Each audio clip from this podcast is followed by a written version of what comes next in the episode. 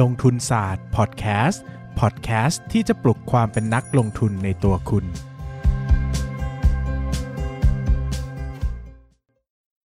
สวัสดีครับ ยินดีต้อนรับเข้าสู่รายการลงทุนศาสตร์พอดแคสต์รายการที่จะชวนทุกคนมาพัฒนาความรู้ด้านการเงินและการลงทุนไปด้วยกัน ช่วงนี้ก็ สถานการณ์โควิดก็ค่อนข้างจะหนักหน่วงเนาะนะครับจากจำนวนยอดผู้ติดเชื้อจำนวนผู้เสียชีวิตนะครับ ยังไงก็ตามอยากจะ ก็ถือว่าฝากความห่วงใยและกันที่อยากจะให้ทุกคนได้เขาเรียกว่าอะไรล่ะ ได้ดูแลตัวเองนะครับ แล้วก็ผ่านพ้นวิกฤตนี้ไปด้วยกันนะครับ ก็ ไม่รู้จะให้กำลังใจอะไรยังไงนะครับ เพราะว่าคิดว่าทุกคนก็น่าจะยากลำบากทุกคนนะครับ ยังไงก็หวังว่า หวังว่าจะมีผมอยู่เป็นเพื่อนละกันนะครับ เพราะว่ายังไงเสียงผมในพอดแคสต์คงส่งโควิดไปหาคุณไม่ได้นะครับ ก็ถือว่าฟังผมแก้เบื่อละกันนะครับ ผมก็จะยังไม่หายไปไหนนะครับ ถ้ายังไม่มีอะไรเซอร์ไพรส์ขึ้นมาเช่นถ้าผมไม่ติดโควิดไปเสียก่อนอะไรเงี้ยนะครับ วันนี้นะครับก็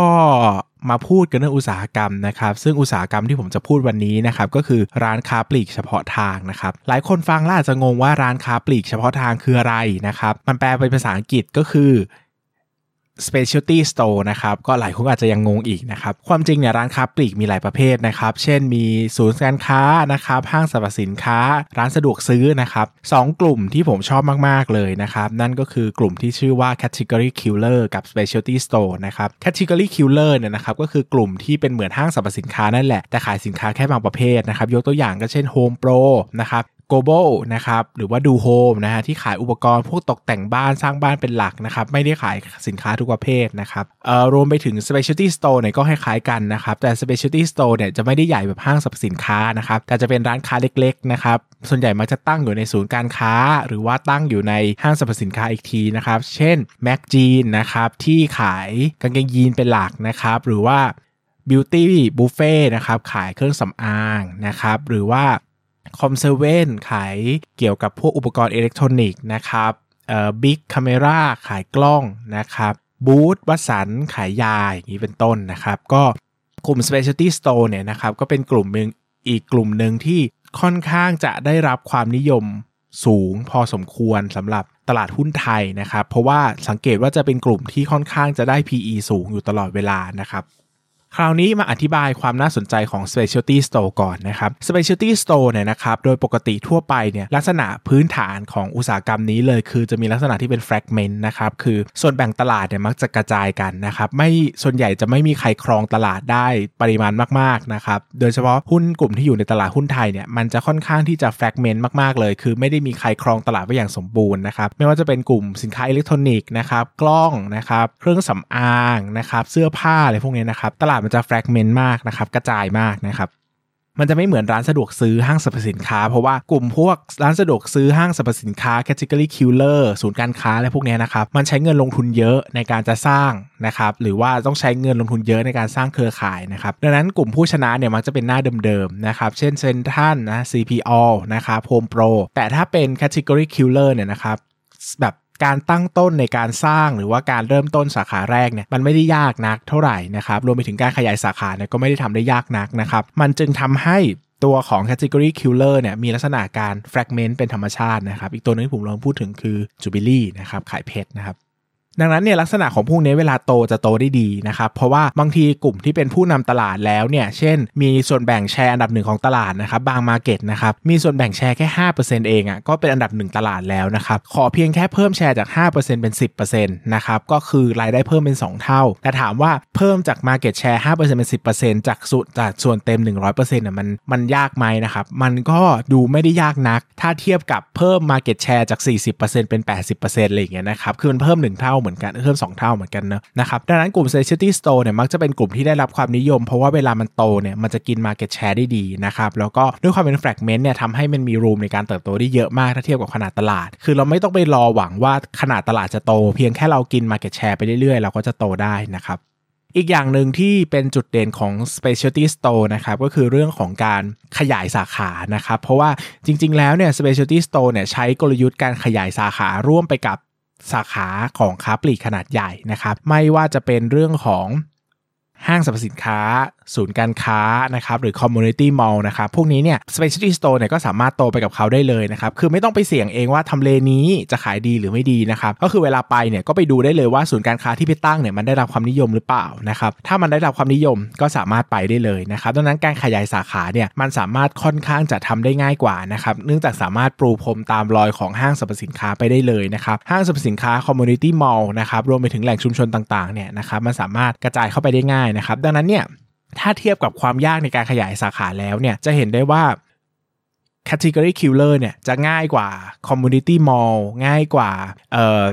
ศูนย์การค้าง่ายกว่าห้างสรรพสินค้าเยอะมากนะครับ เพราะว่าเขาไม่จำเป็นต้องแบกรับความเสี่ยงในการไปตั้งทำเลใหม่ เนื่องจากโดยทั่วไปแล้วเนี่ย category killer เออไม่ใช่ category killer คือโดยทั่วไปแล้ว specialty store เนี่ยไม่ได้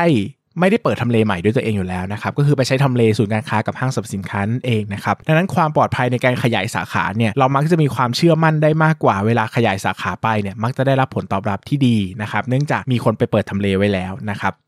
ดังนั้นภาพรวมเนี่ยกลุ่มนี้เนี่ยกลุ่ม category killer เนี่ยโอ้ยพูดผิดรอบพิลานะครับ กลุ่ม specialty store เนี่ยจึงเป็นกลุ่มที่ได้รับความนิยมเป็นอย่างสูงนะครับ เพราะว่า 1นะขยายสาขาง่ายนะครับ2นะครับก็เติบโตในการกิน Market Share นะครับแล้วก็ตัว3นะครับสินค้าของเขาเนี่ยมักจะเป็นสินค้าที่ติดตลาดอยู่แล้วนะครับหมายถึงว่าไม่ได้เป็นสินค้าใหม่ ไม่ไม่ได้เป็นสินค้าที่ประหลาด คือต้องอยู่ในเทรนที่ดีด้วยนะครับอย่างกลุ่มที่เคยเติบโตมากๆนะครับไม่ว่าจะเป็นกลุ่ม IT นะครับหรือว่ากลุ่มกลุ่มที่เป็นเครื่องสำอางเนี่ยนะครับ คือมันมีเทรนด์ของตัวเองอยู่แล้วว่า คนใช้เครื่องสำอางเติบโตดี คนใช้อุปกรณ์ไอทีเติบโตดีนะครับ คือมันไม่จำเป็นที่ว่า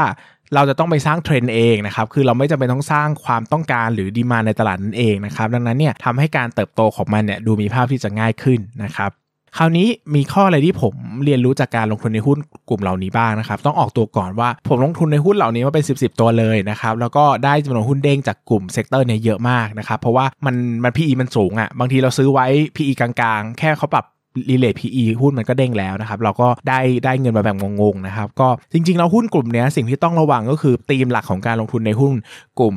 specialty store เนี่ยคือลงทุนเมื่อ market cap ยังเล็กหรือยังไม่ใหญ่นะครับ แล้วก็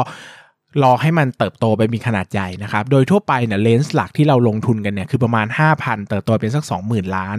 การเติบโตเท่านี้มันจะยังไม่ยากมากนะครับ คือการที่หุ้นตัวละ 5,000 ล้านเนี่ยที่มีอนาคตที่ดีจะเติบโตเป็น 20,000 ล้านเนี่ยผมว่ามันยังไม่ยากมากนักนะครับและขนาด 20,000 ล้านเนี่ยก็ไม่ได้เป็นขนาดที่ใหญ่นะครับถือว่าเป็นขนาดหุ้นกลางๆในประเทศไทยเท่านั้นเนาะดังนั้นมันทำได้ง่ายกว่านะครับแต่เราจะเห็นในหุ้นบางตัวนะครับเช่นอย่าง Beauty นะครับตัวสูงสุดเนี่ยเคยขึ้นไปสูงถึง 60,000 ล้าน ซึ่งสูงมากๆนะครับคำถามก็คือว่ามันเป็นไปได้ยากมากที่ specialty store เนี่ยจะมีขนาดใหญ่ขนาดนี้นะครับเพราะว่าอย่าลืมว่า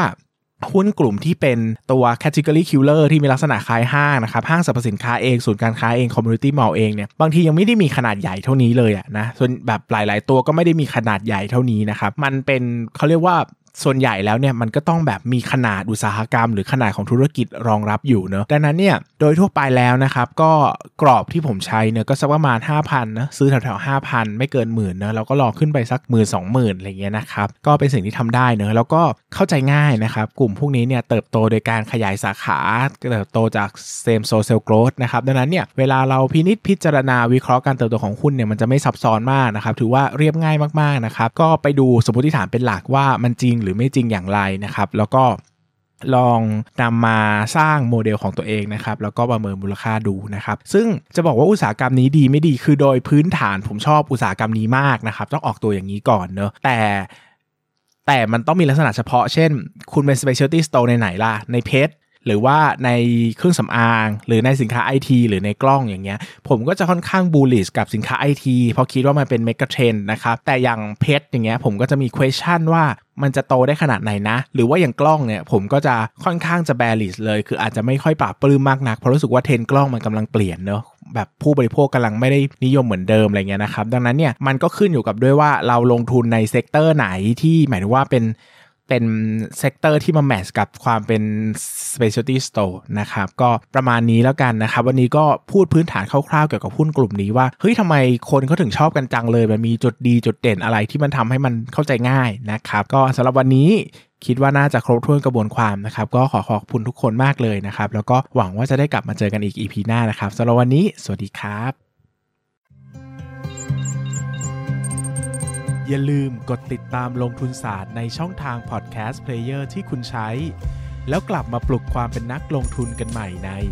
ลงทุนศาสตร์พอดแคสต์